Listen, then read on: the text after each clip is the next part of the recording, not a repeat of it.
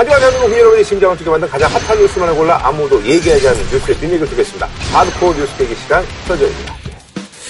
자, 첫 번째 소식은요. 정말 이게 많은 그 철학 논쟁이 있었어요. 근데 이게 뭐 1443일 만에 한 이제 4년? 예, 한 4년 됐습니다. 그래서 이제 지난번에 이제 헌재에서 합헌 결정이 났기 때문에 시행이 이제 9월 28일 날 이제 앞두고 있습니다. 그래서 우리 사회가 뭐 전반적으로 크게 이제 변할 것이다. 뭐 이런 얘기가 있는데요.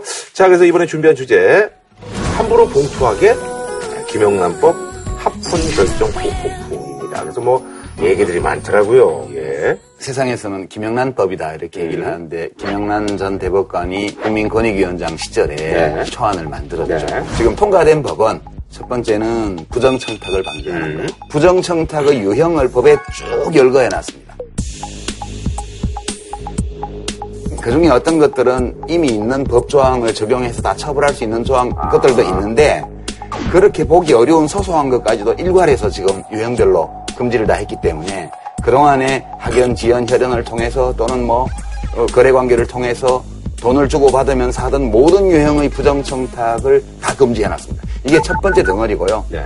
두 번째는 공적인 직업 집단의 경우에 접대를 못 받게 하는 거. 음. 공직자라든가 또는 언론처럼 공익적 기능을 하는 이런 곳에서는 밥대접은 3만 원 이상 못 받게 하는 거예요. 무조건. 그 다음에 선물은 5만 원 이상 못 받게 하는 거고요. 그 다음에 경조사 때 뭐 화환을 받거나 조화를 받거나 이런 것들도 10만 원 이상은 못 받게 하는 거예요.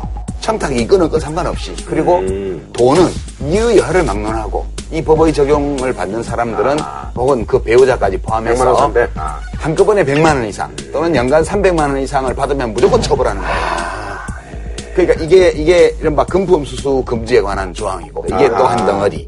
이렇게 두 덩어리로 지금 되어서 부정청탁 및 금품 등 수수의 금지에 관한 법률 이렇게 해서 법이 통과된 거죠. 지금. 네. 이한 말씀을 더 보태자면 네. 이게 공직자의 그 부정청탁, 네, 부정청탁. 또 뇌물수수 금지법인데 네. 미국 같으면 1962년도에 만들어집니다. 부정청탁, 부당이득 및 그리고 이해충돌 방지법 그게 원법의 제목이에요. 네네. 이 이해충돌 방지 이것이 사실은 오늘날 이 복잡다해지는 사회에서 교묘하게 부당이득을 취하는 핵심적인 이 방법이란 말이에요. 음. 이 충돌 방지에 대해서 조금 더 이게 좀 그 이해충- 알기 쉽게 좀 쉽게 말하면 주실까요? 자기 이익과 연관되는 직무를 수행하지 말라는 거예요. 그게 이제 자기뿐 아니라 가족에다 사촌 이내의 친족까지 그 이익과 상관되는 직무를 수행하면 되지 않는다. 그게 이익충돌 방지예요. 그 예컨대 자기 아버지가 사립학교의 이사장이다. 네. 그럼 그 딸이나 아들은 국회 교육위원회에 못 들어가는 거야. 아하, 쉽게 말하면. 쉽게 말하면. 예, 예. 이게 이제 독일 같은 경우에는 이해가 충돌되는데 그 직무를 수행했을 때는 무조건 처벌해요. 음. 그것을 통해서 어떤 부당한 이해관계가 없어도 이해가 충돌되는 직무는 수행해서 되지 않는다는 거예요, 공직자는. 네. 그래서 그걸 막아야 되겠다 음. 해서 만든 법이 이해충돌 방지법이에요, 사실은. 원래는 예, 원칙이는. 그런데 그 김영란 이 전 대법관도 사실은 거기에다가 방침을 찍었는데 그것이 정부안이 나가고 국회에서 여기 붙고 저기 붙고 하면서 정무위에서 자기들에게 걸려드는 것을 다 거기다 뺀 거예요. 이제 국회의원들 예, 건가요? 핵심이 이제 이해충돌 방지 규정이잖아요. 그걸 네네. 쏙 빼버리고 엉뚱하게 언론인, 사립학교 교원, 네. 유치원 교사까지 다 넣고 이러니까 숫자가 너무 많은데 여기다 이해충돌 방지 규정까지 넣으면 난리가 나버리거든요. 400만 해당. 이게 예, 근데 지들 건 빼고 핵심을 빼버립니다. 그래서 그때 뭐 이제 누독이라는 얘기도 나오고 그랬던 거. 근데 예. 이 법에 그 재밌는 게 참 많아요. 예, 근데 한 회에 100만 원 이상, 연간 300만 300만 원까지 직무와 상관없이 처벌하도록 되어 그렇죠. 있잖아요. 예. 그죠? 그런데 100만 원 이하는 직무와 상관 있을 때 과태료를 물도록 되어 있단 말이에요. 사실은 뇌물죄 맹점이 있었잖아요. 이 직무와 상관 있어야만 처벌을 음. 아, 예. 그렇죠. 말이에요. 그렇죠. 맞아요. 이러니까 직무와 상관 없다는 변론을 해서 법망을 다 빠져나갔거든요. 그러다가 그렇게 가령 빠져나가게 뭐 검사장만 네. 하더라도 있잖아요. 하는 말이 나 친구가 직무와, 준 직무와. 상관없이 아하, 친구에게서 그렇죠, 그렇죠. 예. 받은 것이다. 그런데 지금 검찰이 그 직무와 상관 있다는 것을 법정에서 음. 입증을 해야만 포괄적 뇌물 수수죄로 처벌이 가능하단 네네. 말이에요. 그런데 앞으로는 직무에게는 안 따지겠다는 거예요. 음. 워낙 이것으로 많이 빠져나가니까. 증명하기가 굉장히 어렵거든. 그렇죠, 그렇죠. 그런데 100만 원 이하도 이하는 그럼 뇌물죄가 아닙니까? 다 뇌물죄로 처벌해요. 처벌하고 싶으면 단돈 10만 원을 부정하게 뇌물로 받았더라도 뇌물죄로 처벌할 수 있단 말이에요. 무슨 과태료는 무슨 과태료? 그러니까 이 법을 가만히 보면 네. 부정청탁 금지에 관한 조항은 돈과 아무 상관없어요. 음. 부정청탁을 하는 순간 그게 처벌의 대상이 돼요. 돈, 그러니까 액수와 상관없다는 얘기죠? 돈하고는 관계없어요. 돈을 주든 안 주든 얼마를 주든 상관없이 네. 부정청탁을 하면 안 되고 네. 두 번째는 청탁과는 무관하게 네. 청탁을 했든 안 했든 아. 돈을 뇌물을 못 받게 하는 거예요. 그런데 국회의원들은 빠져나갈 구멍을 만들어 놓았어요. 이른바 고충민원이라는 네네. 거. 이걸 속 빼버렸단 말이에요. 이러니까 국회의원들은 부정청탁에 있어서는 그냥 빠져나갔다고. 부정청탁에 한한한 선출직 공직자, 정당, 시민단체 등이 공익적인 목적으로 제3자의 고충 민원을 전달하거나 법령 기준의 재정 개정 폐지 또는 정책 사업 제도 운영의 개선에 관하여 제한 건의하는 행위는 예외로 해놨습니다. 이러니까 고충 민원이라는 것이. 근데 지금 당장 논란이 되는 것이 쪽지 예산이잖아요. 네네네. 쪽지 예산이 연말만 되면 막 오고 가잖아요. 그래서 끝발 순서대로 배정되어 있지 않던 예산도 막 보태주고 있는 예산은 또 올려주고 네. 막 한단 말이에요. 그런데 그런 쪽지 예산도 지금 앞으로 보충 민원이 될 것이라는 거예요. 사실은 그 14개의 부정청탁 유형을 다 만들었거든요. 그래서 쪽지 예산 같은 경우는요. 여기 아마 해당될 겁니다. 보조금, 출연금, 아니, 교부 그건 나중에 더, 더 따져볼 문제인데요. 이 법을 가만히 보면 너무나 이렇게 사실과 다른 보도가 많이 나가고 있어요. 이, 이번에 통과된 이, 이 세칭 김영란법에 대해서는 네. 언론? 보도가 오보 홍수예요. 제가 볼 때는. 뭐가 오보가 많다라는 거예요? 오보가 엄청 많은 게 우선 첫 번째는 네. 김영란법은 두 덩이라 그랬잖아요. 네. 첫 번째는 부정청탁 금지고 네. 두 번째는 금품수수 금지인데 네. 국회의원뿐만 아니라 선출직 공직자 시민단체 정당에 대해서 예외를 허- 허용한 거는 청탁에 관한 거예요. 돈에 대해서는 예외가 없어요. 그러니까 금품 수수에 대해서는 국회의원이고 뭐고 아무 예외가 없습니다. 음. 그래서 이두 덩이 중에 한 덩이는 예외가 없고요. 나머지 한 덩이인 부정청탁 금지와 관련해서 14가지 유형의 부정청탁 유형을 다 열거를 해놓고 다만 7가지 유형의 예외를 만들어 놨어요. 이 예외 조항 중에서 이 부정청탁에서 벗어나는 가장 좋은 방법은 공개적으로 하는 거예요. 공개적으로 하면 뭐든 문제가 없어요. 이게 2호에 보면 공개적으로 공직자 등에게 특정한 행위를 요구하는 행위. 그러니까 공개적으로 하면 아무 문제가 없어요. 청탁이라는 거는 몰래 하는 거잖아요. 몰래 할 때 문제가 되는 거기 때문에 기록을 남기고 공식적으로 요청을 하고 이런 거 아무 문제가 없어요. 공개적으로 하면. 아니, 그- 그것도 그렇지 않아요. 왜요? 예, 거기에도 맹점이 있습니다. 내가 분명히 말씀드렸는데, 그것이 옳다는 것이 아니라는 거예요. 예, 근데 김구라가 어떤 권력자인데, 평소에 내하고 자주 만나고 자주 얘기하면서, 야, 너 나 좀 도와줘. 어? 너내안 도와주면 내가 크지를 못하잖아. 야, 형, 내가 도와줄게. 이제 이런 어떤 예. 무시적인 합의가 있었단 말이에요. 그리고 나는 공개적으로 청탁을 하면 제안을 합니다. 건의 형식이죠. 그렇죠. 한 대 봐준단 말이에요, 권력자가. 그럼 그것이 부정 청탁이냐 아니냐는 문제예요. 그거는 법에 안 걸려요. 왜냐하면 우리가 세상을 살다 보면 의사결정권을 가진 사람에게 이건 잘못됐어요. 이건 이렇게 해야 돼요 라고 요구할 게 얼마나 많아요. 그걸 다 막을 수는 없는 거예요. 다만 이거를 햇빛이 비치는 가운데에서 공론의 장 속에서 처리되면 되는데 그게 아니고 학연 지연 혈연으로 밑으로 돈을 주고받으면서 하는 게 문제니까 아니 그 무시적인 합의가 문 밑으로 있었거나 암암리에 있었다면 암묵적으로 있었다면 나는 그 부정청탁이라고 봐요. 그 한 예를 들어보죠. 그렇다면 만약에 법원에서 그렇게 해석되지 않는다면요 이건 법의 미비입니다. 아니, 저는 그렇게 안 보는데요. 한 예를 들어보죠. 우병우 청와대 민정수석의 아드님이 지금 서울청 운영이 서로 있잖아요. 아니 아니 아니 제가 단적인 예를. 과정, 제가 마저 들어볼게요. 아니 아니 아니 내가 단적인 얘기를 들게. 이 검사란 말이에요. 난 변호사고. 예. 아, 이번에 검사예요, 제가? 예, 예. 둘이가 평소에 뭐 친해. 정말 아삼육으로 친하고 친해, 친해. 어, 이른바 전화의 변론 같은 게 그래서 생기는 거예요. 근데 공개적으로 내가 서린교 놓고 그럼 변론하면 공개적으로 하는 서린교 놓고 하는 모든 변론은 전부 다 합법이고 부정청탁이 아닌 겁니까? 저는 누가 개인적인 관계가 있어서 미리 얘기를 넣었다 하더라도 그로 인한 의사결정이 공개적인 절차를 거치기만 한다면 검증이 가능하기 때문에 이 입법 목적을 달성한다고 봐요. 이게 우병우 수석의 아드님이 갑자기 운전병으로 차출이 돼 갔어요. 네네. 근데 지금 그 경찰청에서 뭐라고 얘기를 하냐면 누가 추천했는지는 잘 기억이 안 납니다. 이렇게 됐어요. 왜냐하면 못 밝히기 때문에 그런 거거든요. 그러니까 비공개적으로 은밀하게 누군가 청탁을 제3자가 했건 본인이 했건 그 아버지가 했건 간에 해서 보직 변경을 했단 말이에요. 이게 이제 전형적으로 이 법에 규정한 하면 안 되는 부정청탁의 유형이에요. 이게 인사에 관한 거예요. 근데 만약 이런 행위들이 실제로 추천 과정이 투명하게 기록이 됐다면 누가 추천했는지 바로 나올 거 아니에요. 그럼 문제가 안 된다는 얘기예요? 문제가 되죠. 그러면 근데 제가 우병우 수석의 아들을 추천했다면 당신 왜 추천했어? 음. 언제 추천했어? 이렇게 따져볼 수가 있어요. 사후적으로 처벌이 가능해요. 추적해서. 근데 지금 문제는 부정청탁을 해서 인사결정이 이루어졌는데 그냥 당사자가 안 나요. 난 모르겠어요. 라고 얘기를 하면 또 어떻게 할 방법이 없는 거예요. 아니 근데 네. 법 조문을 유판서 해석처럼 해석할 수 있을지 모르겠는데 예컨대 예산 배정이라든가 대출이라든가 이런 여러 가지 금전에 오고 가는 문제 있잖아요. 이런 일은 그 외부에는 전부 다 거의 다 공개적입니다. 이 공개적이고 내막이 부정청탁이에요. 음. 예, 그래서 앞으로 법원이 어떻게 해석할지는 그렇죠. 모르겠 판례를 쌓아가야죠. 예, 모르겠습니다만은 예, 근데 청탁 내용이 외부에 공개되고 있었다. 이래서 그것이 부정청탁이 아니다. 이렇게 편협하게 해석을 한다면요. 이 법이 앞으로 더 어려워지겠죠. 그러니까요. 이 입법 목적을 어디까지 드느냐는 차이인데 우선 근데 제가 오해를 드러내고 싶은 거는 금전 수수에 관한 한은 누구도 예외가 없어요. 그 점은 확실히 하고요. 네. 두 번째로 부정청탁에 관해서 선출직 공직자와 정당 시민단체에 예외를 둔 거예요. 이거잖아요. 근데 법이 누더기가 됐다, 껍데기가 됐다, 국회의원들은 선출직 공직자는 다 빼버렸다. 이거는 저는 과한 비판이라고 봐요. 그게 오보란 얘기예요, 그러니까? 오버라는 아니, 얘기예요. 내 말은 이 법이 의미가 없다는 게 아니에요. 이 법이 의미가 없다는 것보다 이를 바뀌어야 교원법 바꾸고 공직, 그 공무원법 바꾸면 되는 거예요. 그 법에다 처벌조항 다 넣으면 되는 거예요. 진짜 우리가 이 법을 처음에 만들려고 했던 것은 이해충돌 방지 이, 이것을 근본으로 해서 우리 부패의 기본적인 고리를 끊어내겠다. 근본적인 고리를 끊어내겠다.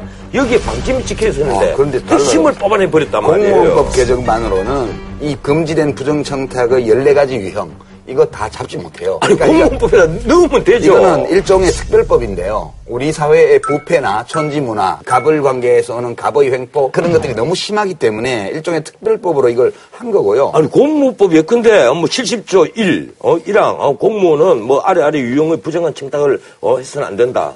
딱 이렇게 놓고 이 아니에요. 어, 공무원은 직무와 상관없더라도 뭐 이래이상 금품을 수수서는 안 된다 이라고 논란이 제일 뒤에. 처벌 조항 부분이 이렇게 다투는 되는 거예요. 그게 달라요. 이거는 논란이 많이 되겠어요. 이게 시행하기도 전에 아니, 아, 두 분이 이렇게 다투는 거 거예요. 아니, 왜 그러냐면요.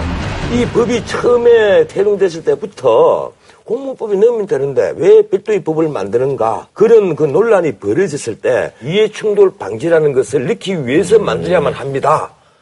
그래서 나온 결론이 독자적인 법을 만들자 이렇게 된 거예요. 그런데 막상 이 법을 처음에 만들려고 했던 주 포인트는 사라져 버렸단 말이에요. 그걸 뽑아내 버린 거예요.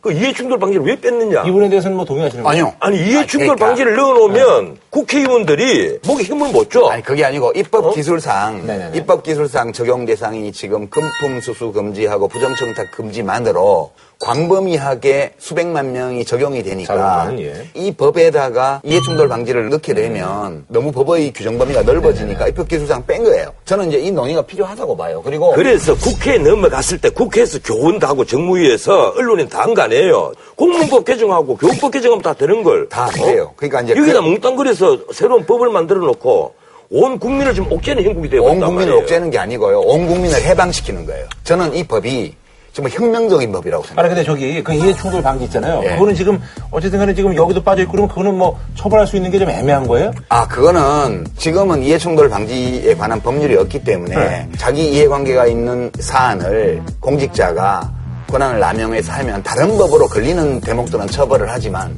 포괄적으로 그걸 규정을 못하는 거예요, 규제를.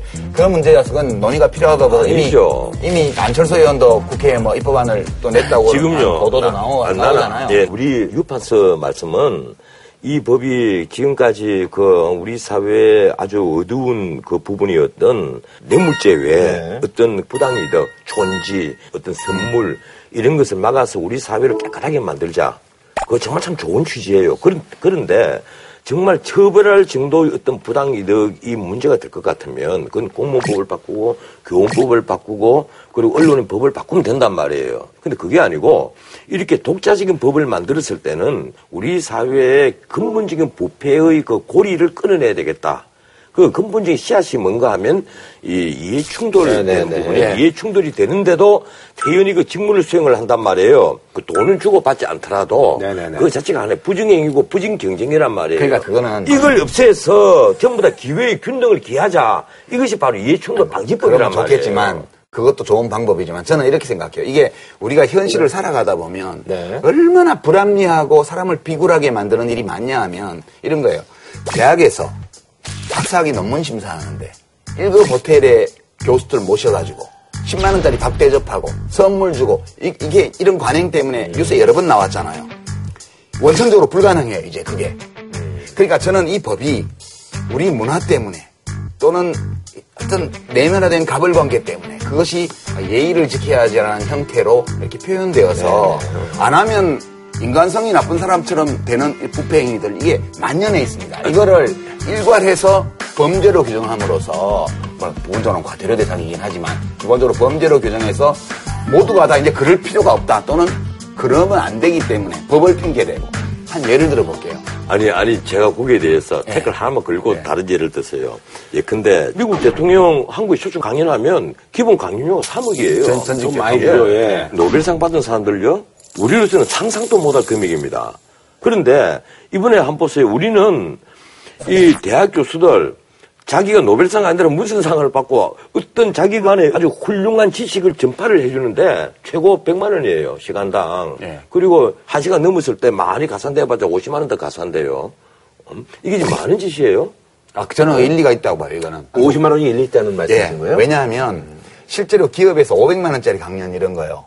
이게 현직 공직자들한테는 뇌물이라니까요. 뇌물이요. 아니 장관들 외부 강의 못 하도록 하면 되죠. 아, 그 의미가 있는 강연은 100만 원을 받고라도 하는 거고요. 이, 런 겁니다. 기업들이 자기 업무를 감독하는 소관상임위원회에 소속돼 있는 국회의원을 모셔다가 임직원 한 20명 모아놓고 강연을 해요. 그리고 2시간 했다고 1000만 원 주면 그 뇌물이지 그게 강연료예요? 뇌물이죠. 못하게 해야죠. 예, 기업이 그렇게 하면 뇌물이죠. 그런데 그렇지 않은 경우들이 있을 거란 말이에요. 그래, 100만 원이면 이걸 전부 다한 일률적으로 해서 어, 일률적으로 해서 50만 원이잖아요, 장관. 네, 50만 원. 50만 원 딱 잘라 놓으면 이것이 무슨 법이냐는 거예요. 내 말은. 아, 그거는 지금 어, 차관은 40만 원, 그 시행령에- 어, 밑에 국장은 30만 원. 시행령에 하는 거잖아요. 이게 뭐 뭐예요 이게? 식사는 3만 원, 선물은 5만 원. 이게 많은 아, 많은 그것도. 이제 이것도 시행령 사항이에요. 금품 수수에 관해서 허용해주는 기준이잖아요. 아니 이것도 이걸요 과연 시행령에 두어야 될 것이 아니에요 근본적인 제한이란 말이에요 그러면 법으로 해야죠 법으로 어떻게 그때 그때 아, 얼마까지는? 얼마까 아, 그법 개정해야죠 그럼 필요하면 이 이거 꼭 필요하다 그럼 법으로 해야죠 그래 헌재에서도 아, 형법은 진짜 법으로 해놨잖아요 아니 형법에. 기술상 아, 이런. 정도는 시행령을 하면 되는 거예요. 이 법은요 혼자 먹어야 되겠어. 이 법은 정말 누더기 법이에요 이번에 누더기법이 그리고 아니고 삼류입법이고 저는 이런 거예요. 지금 언론 보도가 굉장히 비판적으로 많이 나오는데 어, 느 언론사 기사에 뭐가 있냐 하면 S 호텔 중식당에 가면 3만 원은 짜장면밖에 못 먹는다.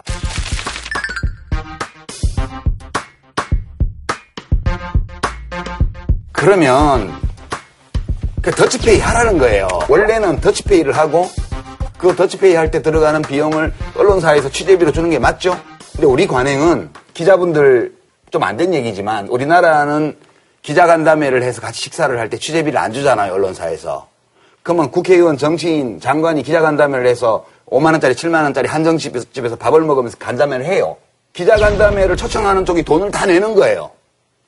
정치부는 차치하고요. 경제부나 이런 기자, 기자분들은 얼마나 고급 호텔에 가서 기자간담회 하는데요. 아, 그럼요. 그 문제 있는 거 저도 압니다. 그런데. 그게 전부 요청이지 뭐예요. 아니, 아니, 그런데 문제 있는 건 알아요. 그런데 네. 지금 이 법의 형태나 규정 내용을 보면 제가 왜 그 이걸 삼류위법이라고 하는가 하면 옛날에 그 성매매 특별법을 만들었단 말이에요. 마치 이것만 만들면 우리나라의 성매매는 전혀 없어질 것처럼 그런데 사실 윤락행위 등 방지법과 대동소이합니다. 윤락행위 등 방지법도 성매수자 다 처벌했습니다. 근데 사문화돼 있었잖아요. 이 역시 마찬가지예요. 지금까지 뇌물수수 다 처벌했거든요. 그리고 뭐 필요한 그 법에 일부 개정을 하면 될 텐데 굳이 이 김영란 법이라는 법을 만들었단 말이에요. 만드는데 막상 핵심 중에 핵심이었던 이 이행충돌 방지 조항 이걸 쏙 빼버렸단 말이에요. 그러면 이 법이 앞으로 어떻게 되느냐? 나는 성매매 특별고가 똑같은 길을 걸어갈 것이다. 저는 내가 아 제가 좀 들어보세요. 한 가지 예를 들게요. 네. 상황이라고 하시잖아요. 근데 상황. 예, 상황. 예, 법가. 우리는 지금 총리예요. 그 제일 처음에 팻말을 남문 앞에다 딱 하나 세워. 이걸 북문 쪽에 옮기면 식금을 주겠다. 이런데 아무도 안 옮기거든. 근데 또 방을 꽂혀서 50금을 주겠다. 이러니까 누가 장난삼아 옮겼단 말이야. 옮기니까 50금을 주거든요. 주니까 그때부터 아, 상황이 하는 말은 무조건 지키는구나. 그때부터 개혁을 합니다. 법을 따르지 않은 자는 어떻게든지 처벌했습니다. 그리고 전쟁에 나가서 앞으로 나아가면 계급을 올려주고 물러나면 목을 잘랐단 말이에요. 그렇게 해서 마침내 진 나라에는 길거리 물건이 떨어져도 죽지 않고 둘이가 만나도 서로 말을 안 하는 그리고 창고마다 고식이 가득가득 들고 전쟁 칠 때마다 이기고 그래서 문자 그대로 이제 패왕이 됩니다. 폐업을 이룩한 거예요. 그런데 진효공이 딱 죽고 나서 진해 왕이 딱 등극을 하니까 이름 잡아라 이래 됐거든. 이튿날 도망을 해요. 근데 여관에 딱 들어가니까 신분증 내놔라는 신분증이 없습니다. 이러니까 그러면 투숙이 안 된다. 이러니까 아 내가 내가 만든 내 법에 걸려서 그렇죠. 내가 여기서 예. 죽구나. 이래서 거기서 잡혀가서 와서 오후 분실한 걸 당해요. 소 다섯 마리가 달리기 위해서 몸을 다섯 가리로 찢어버린다고. 그런데 백성들이 다 달라들어서 그 고기를 뜯어 씹어 먹어서 흔적이 없어졌다. 기록이 이래 나옵니다. 내가 말씀드리는데 입법 만능주의 그 결과가 이렇게 되는 거예요. 법으로서 모든 걸 다스리려고 하면 결과가 상황처럼 된단 말이에요. 근데 저는 이 법이 그래 되, 지 않, 않으리라고 봐요. 왜냐하면 그 제가 그 기억이 나는데 2003년도에 16대 국회 마지막 해에 국회에서 그 선거법하고 정치자금법을 개정을 할 때 일이에요. 그때 국회의원 주례금지 시켰거든요. 네. 그 다음에 상시 기부 행위 금지법을 만들어서 초상집 결혼식장에 꽃을 못 보내게 했어요. 그래갖고 화해협회에 와서 국회에 매일 와가지고 아, 예. 시위하고 난리가 났어요. 근데 그 법이 어떤 결과를 가져왔냐면 국회의원들도 죽겠거든 주말에 좀 쉬어야 되는데 지역구에서 계속 주례 요청이 오죠. 그다음에 정치자금법으로 지금 여러 가지 어려운데 뭐 국회의원 사무실로 초상나면 다 연락 온단 말이에요. 그렇죠. 근데 그 전까지는 그걸 거부를 하면 야 다른 사람은 다 와서 조문도 하고 꽃도 보내고 하는데 니는 뭔데 하나 이래가지고 떨어질지 모르니까 어쩔 수 없이 했단 말이에요. 근데 그걸 법으로 못하게 해버리니까 딱 연락이 오면 아이고 마음은 그런데 법이 그래서 이러고 안갈 수 있는 거예요. 주례도 주말에 자기 공부도 좀 하고 가족들하고 시간도 보내야 되는데 아이고 법이 그래서 그러니까 시간이 지나면서 이제는 아무도 국회의원 보고 줄에 서라고도 안 하고 국회의원이 꽃 안 보내준다고 원망하는 사람도 없어요. 그러니까 이게 지금 우리가 서로가 서로를 올가매는 가벌관계의 부패 문화가 너무 일반화돼 있어서 그걸 거절하려도 못해요. 근데 이렇게 법으로 엉겨가게 하니까 이제는 밥 안 사도 되잖아요. 사기 싫으면. 아니 근데 국회의원들이요 네. 밥 사는 걸 싫어하고 줄에 쓰는 걸 싫어하는 줄 압니까? 줄에 쓰는 게 표하고 얼마나 연결이 되는데 줄에를. 무엇을 쓰는 국회의원이 뭐 줄에 서라고 국회의원 뽑아놨어요. 지금요 국회의원들 요 사이는 여러 가지 핑계 대고 맨몸으로 낮에는 결혼식장 돌고 밤에는 빈소 돕니다. 그러니까 일단 돈안 주는 다 거는 아시잖아요. 그게 상시 기부행위 금지 때문에 그런 거거든요. 예. 그러니까 이것도 지금 상시 금품수수 금지예요. 사실상. 그래서 저는 이 법이 필요할 정도로 우리 사회가 공직자와 민간을 불문하고 부패 문화가 너무 보편적으로 일반화되어 있기 때문에 이런 극약 처방이 필요하다고. 내가 왜 지금 국회의원들이 살다 빠져나갔다고 얘기하는가 하면요. 지금 부정청탁이 가장 심한 것이 고위관료와 국회의원입니다. 부정, 시장 군수들도 어마어마해요. 아니, 부정청탁이. 부정청탁이 가장 심한 게 국회의원이고 고위관료란 말이에요. 그런데 이걸 싹 뽑아버려? 그러면 안고 없는 찐빵이야. 안 꼽는 찐빵 아니에요. 어? 이거 자체로 찐빵이에요.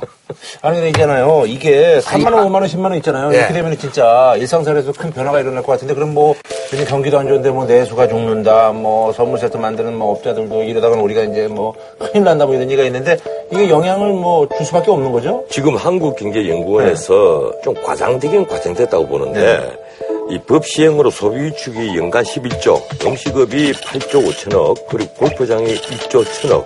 그 주말 골프 접대가 10%에서 15%나 된답니다. 골프 접대면 예. 이제 끝나는 거예요. 예, 그건 한참 좋아. 골프장 자체를 나는 유소년 축구장으로 아니, 그 만들었을 본인이 싫어하는 거라고 해서 찬성하고 그러면 안 되죠. 그리고 선물이 네. 한 2조가 줄 것이다. 합계해서 11조가 줄 것이다. 이건데 네. 제가 보기로는요. 이게 우리 서민 경제 파탄에 이르게 하는 악법이 될 겁니다. 저는 만약 이제 이 논리가 맞다면 우리는 경제를 살리기 위해서 부패를 조장해야 돼요. 아니요. 지금부터. 아니, 예? 아니 간단합니다. 선거법도 없애고 아니요. 정치자금법도 아, 없애고 아니, 이거 필요 없어요. 공무원법에 공무원들 월급에 돈 받으면 전부 다 단두대 보낸다고 하면 끝날 문제예요. 아니 이거는 준놈도 처벌하는 거라니까요. 그리고 공무원들이 이런 이런 부정청탁하면 처벌한다. 선출직이든 뭐든 국회의원이든 장관이든 처벌에 목 자른다. 이렇게 하면 끝날 문제예요. 그런데 이걸 갖고 지들은 다 빠져나갈 구멍 만들어 놓고 다 빠져나갈 구멍. 엉뚱한 유치원 선생님 그리고 방송국에 우리 집 회식도 못 해. 내가 돈 못 내. 아, 그럼 김구라가 돈 못 내. 사장님이 사주면 되지. 어? 우리 열심히 해서 시청률 올려가지고. 그래, 그 방법밖에 없어. 그렇지, 열심히 해야죠, 그러니까. 요즘 그리고 회식도 많이 하네요. 예. 이 보세요. 언론사 임직원들, 사립학교 임직원, 종사자들, 이 관계자들 있잖아요. 네. 이 정규직까지 온갖 사람들이 다 포함 다 된단 말이에요.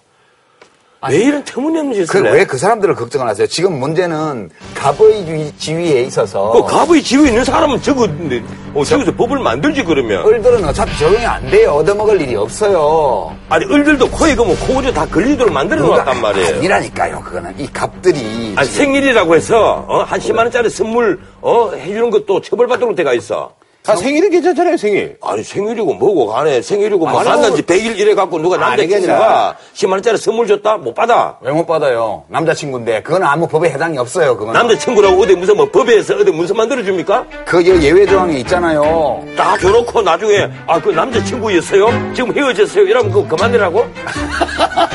그렇죠 빠져나갈 구멍들이 있는데 아니라니까요. 이게. 그 사회 상규라크는 조항이 들어가 있거든 네, 그럼요.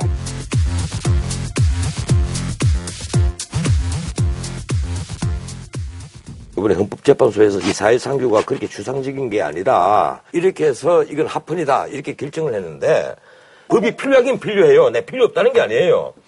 나 같으면 이렇게는 안 만듭니다. 이 유치원 선생님들이나 말이야. 다치게 하고 말이야. 유치원생들 같이 일이 없어요.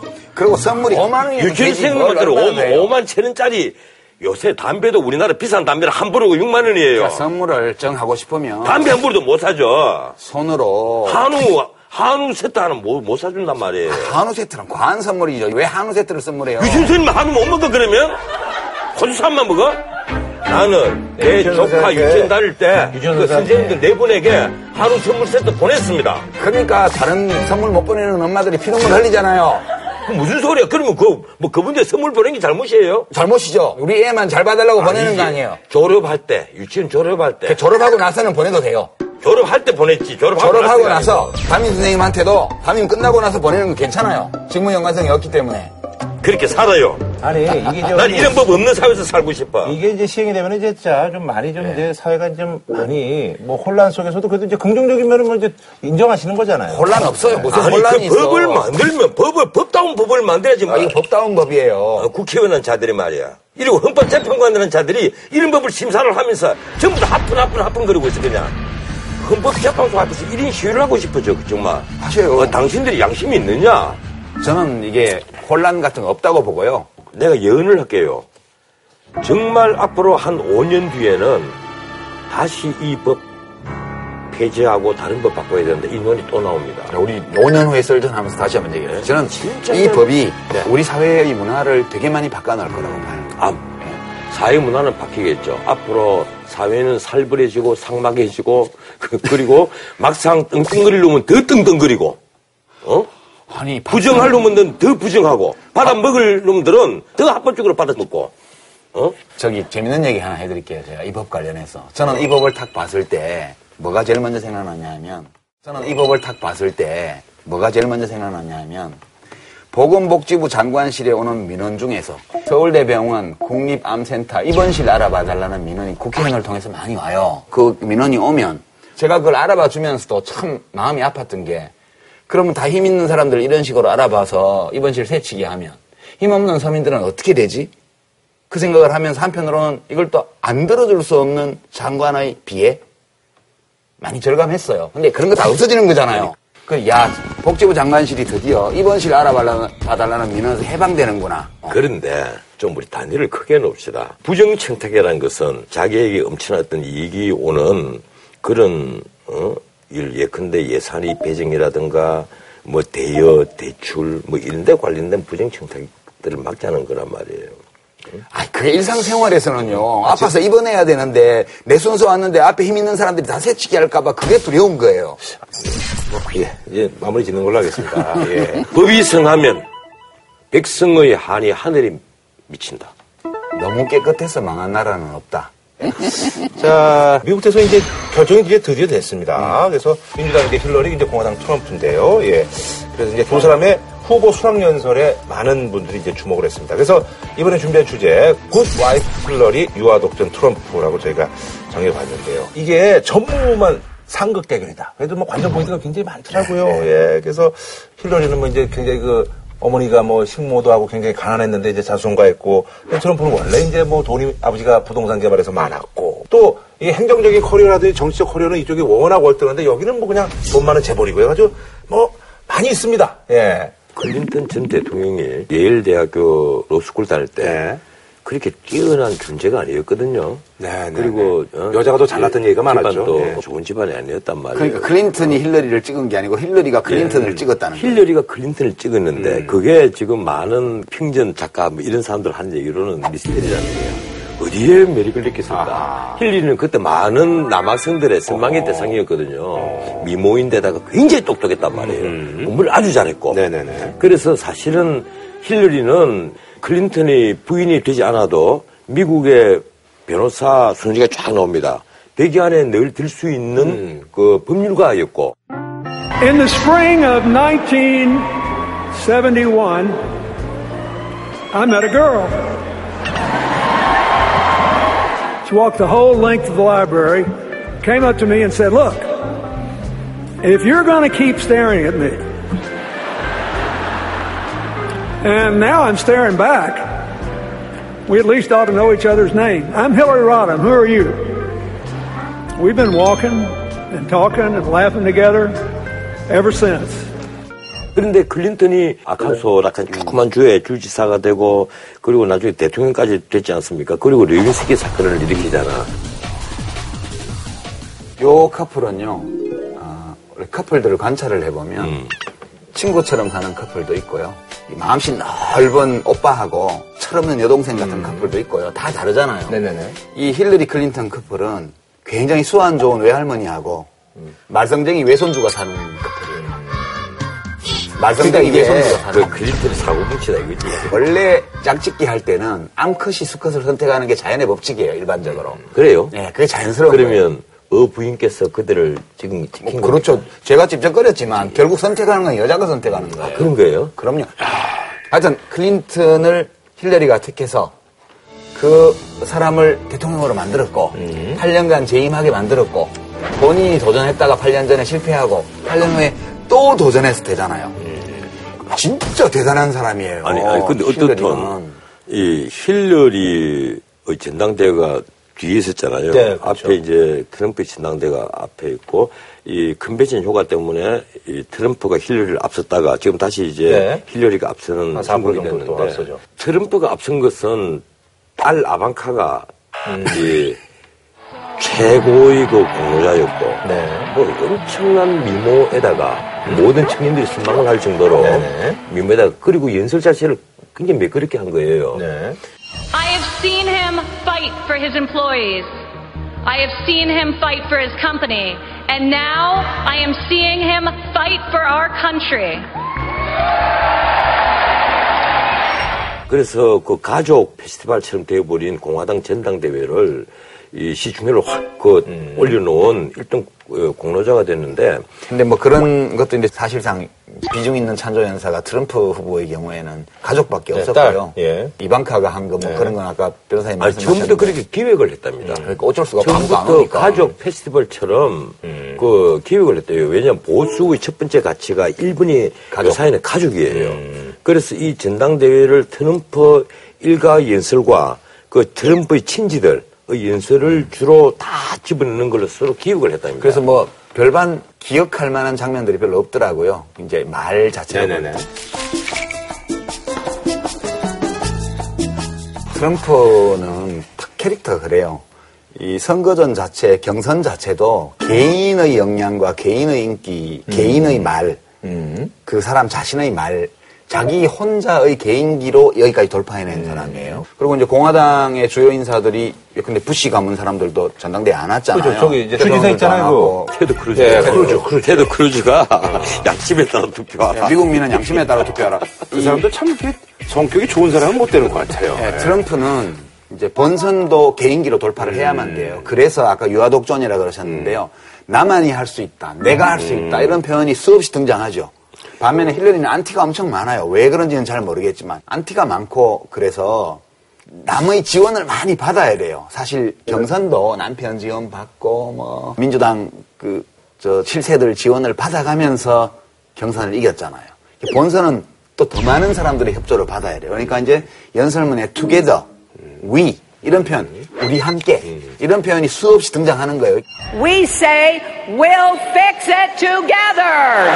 그러니까 이번 선거전 전체가 본선도 끝까지 이, 이 양상으로 전개될 거라고 봐요. 예, 그래서 힐러리의 일등 공로자는 샌더즈입니다. 아, 샌더즈요? 예, 예. 샌더즈가 지금까지는 이 적대감에 하, 계속 대립을 해오고 특히 막판에 그러니까 그 이메일 때문에 이메일 또, 사건들이 예. 터졌잖아요. 막, 예, 반대하고 그랬잖아요. 이른바 민주당의 이 골수 그 원로들이 거기서 7인회 같은 예, 이메일을 수없이 주고받으면서 저 샌더즈를 음, 되면 안 된다. 불공정 경선을 한 증거죠. 맞아요. 우리 같으면 난리가 났겠죠. 음. 그런데 샌더즈가 승복.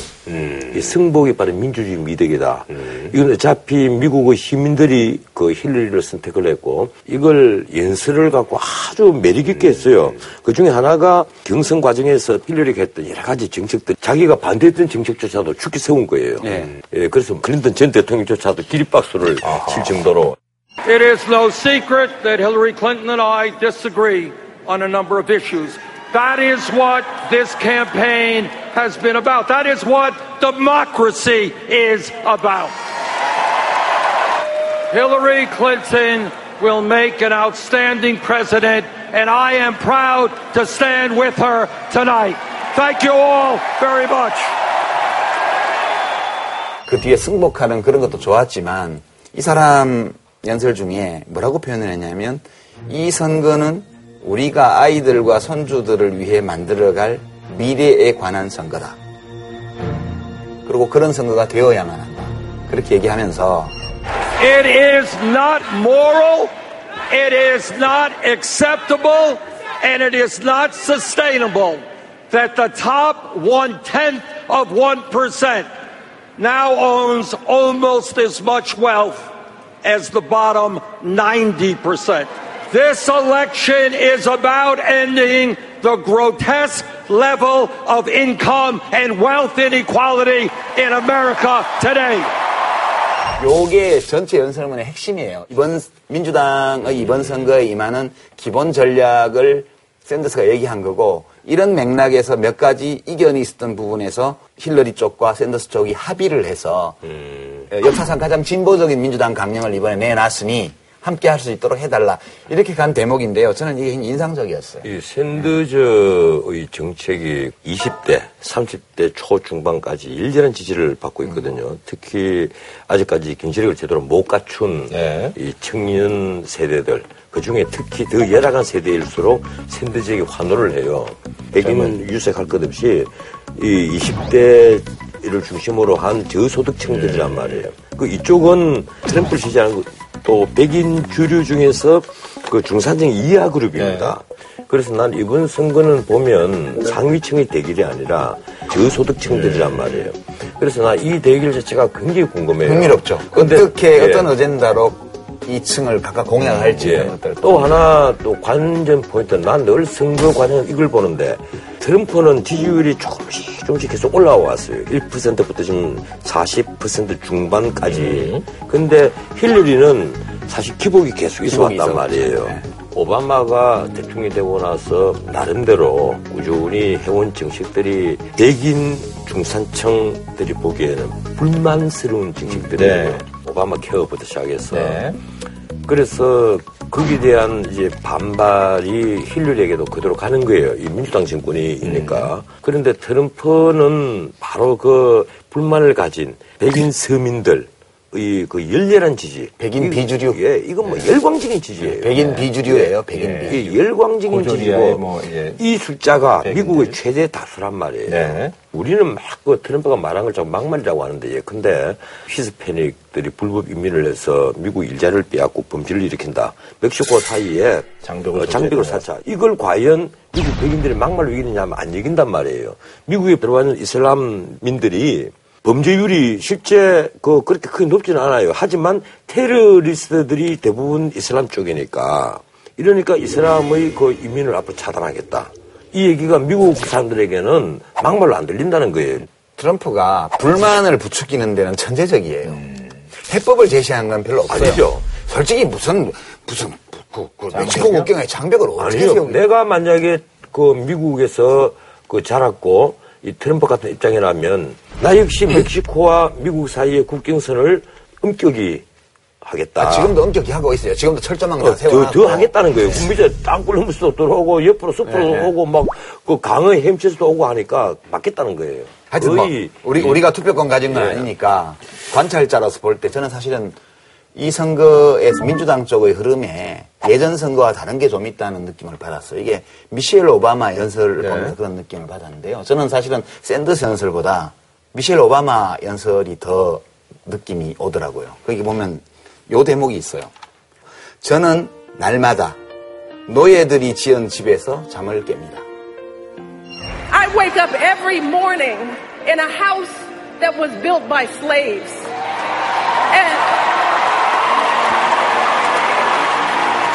And, I watch my daughters, two beautiful, intelligent black young women, playing with their dogs on the White House lawn.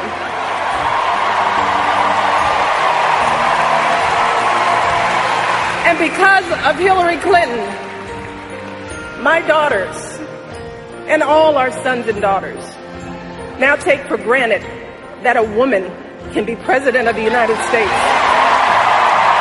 그러니까 이게, 이게 어떤 얘기냐 하면 미국이 노예제를 극복해온 나라잖아요, 스스로.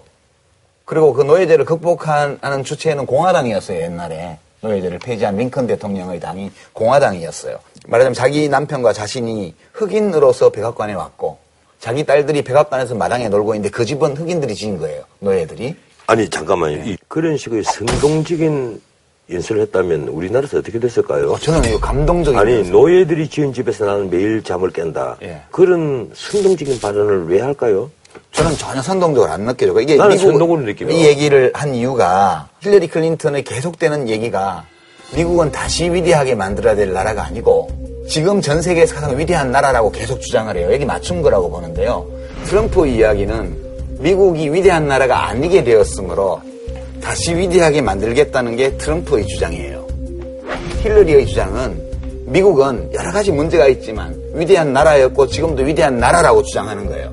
이 미셸 오바마가 이 얘기를 왜 했을까를 제가 생각을 해봤는데 아, 지금 오바마 정권 자기들이 정권 갖고 있으니까 그러니까요. 지금도 위대하다고 얘기를 해야죠. 아니 그러니까 소수인 흑인 유색 인종을 대통령으로 뽑아줬어요 미국 국민들이. 그 다음에 한 번도 여성 대통령이 없었어요. 미국 역사에 대통령 주요 정당의 대통령 후보도 처음이에요. 그러니까 이 미국 사회가 진짜로 위대한 사회라면 그럼 미국이 기회의 나라 아메리칸 드림 이런 것이 살아 있다면 여성이라 할지라도 대통령이 될 수 있어야 된다는 이야기를 미셸 오바마가 한 거고요. 저는 미국 사회가 아주 많은 문제점이 있고 미국 저는 별로 가고 사- 가서 살고 싶지 않아요. 그렇지만 이런 점이 확실히 우리와 비교를 할 때 좋은 면이 있구나. 미국이. 근데 내가 고등학교 다닐 때 기획을 하는데 미국 그 국무장관의 딸이 흑인 남자와 결혼한다는 게 우리나라 일면 헤드라인으로 실렸을 정도예요. 그만큼 미국 흑백 차별이 전 세계 주목을 받고 있었는데 급격히 그게 개선이 되어 왔단 말이에요.